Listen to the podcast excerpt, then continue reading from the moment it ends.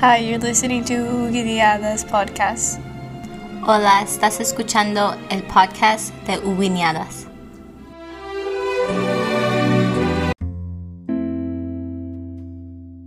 Ella fue Doña Muti, de David Chapoli Rojas. Eran las 4 o 5 de la tarde de un sábado cualquiera. Hace varias décadas se terminaban las obligaciones de la semana. Lavar ropa, vender dulces, guaguillos, suspiros, rosquetes, que eran rosquitas hechas a base de harina de yuca, angos, puchucuis, bizcochuelos, entre otros dulces.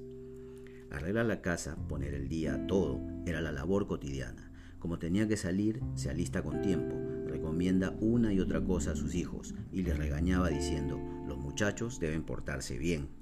No sean haraganes, desobedientes, estudien, no me dejen mal. Nosotros seremos pobres, pero debemos tener siempre la frente bien levantada. ¿A dónde vamos primero, Muti? Preguntaba doña Rogelia Rodríguez, una de sus inseparables amigas y vecina del barrio, con quien escribió páginas tan lindas de su historia. Vamos primero donde está Juaneco. Tiene una nueva canción. Está Noé Fachín. Es un maldito y a vuelta. Ha inventado otra canción. Creo que se llama El hijo de la runamula. A mí a vuelta me gusta Mujer Hilandera, dice doña Rogelia. Sí, a mí también, respondía doña Moti.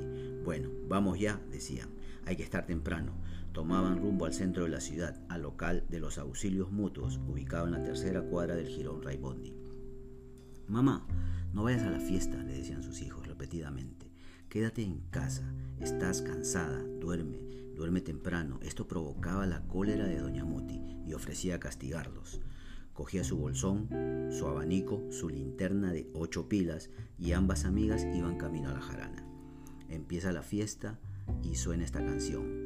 Ya la orquesta sonaba sus acordes y lindas chicas llegaban al salón, inspiración de Walter Domínguez. En ese momento doña Muti y Rogelia daban inicio a la reunión. Pasaban largas horas entre charla, tragos y alegría. Eran únicas en su género. Cuando rayaban las 3 de la madrugada era hora de regreso a casa por el barrio El Arenal. Precavidas de tener sus defensas personales, emprendían retorno, tarareando alguna de las canciones grabadas en la memoria. Doña Muti era tan seria y disciplinada que jamás alguien se atrevió a faltarle de respeto, y si alguien lo intentaba, ella lo agarraba a linternazos y cachetadas limpias. Pero también era alegre con todos, muy amiguera con los músicos de quienes siempre guardaba un aprecio muy especial. Llegó otro sábado. Ella acostumbraba ir a bailar con Juaneco y su combo.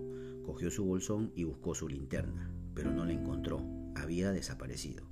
Esto la enfadó malamente y trajo otra consecuencia el fin de las grandes pachangas con los juanecos. Doña Muti decidió cambiar de conjunto musical y se fue a bailar con los Landers, del famoso guitarrista Hermógenes Guerra Alegría. Era la primera vez que se presentaban los Landers. No conocía a ninguno de los músicos. Un poco tímida, entra y saluda a Hermógenes, quien le responde el saludo y le da un trato diferente. Hola, doña Reinita, ¿qué tal? ¿Cómo te va? Acá pues, Hermo. Me han dicho que entonas buenos temas para bailar a lo grande. Toca ese tema que siempre me ha gustado. ¿Cuál, doña? Muchachita celosa de los destellos. Ya, doña, al toque. Ese tema es pulenta, es bien bacancito. Entonces Hermógenes sube al escenario, agarra su guitarra y empieza de esta manera. Muchachita, no sea celosa que el amor es así. Como le dieron buen trato, doña Muti decidió que bailaría con los Landers.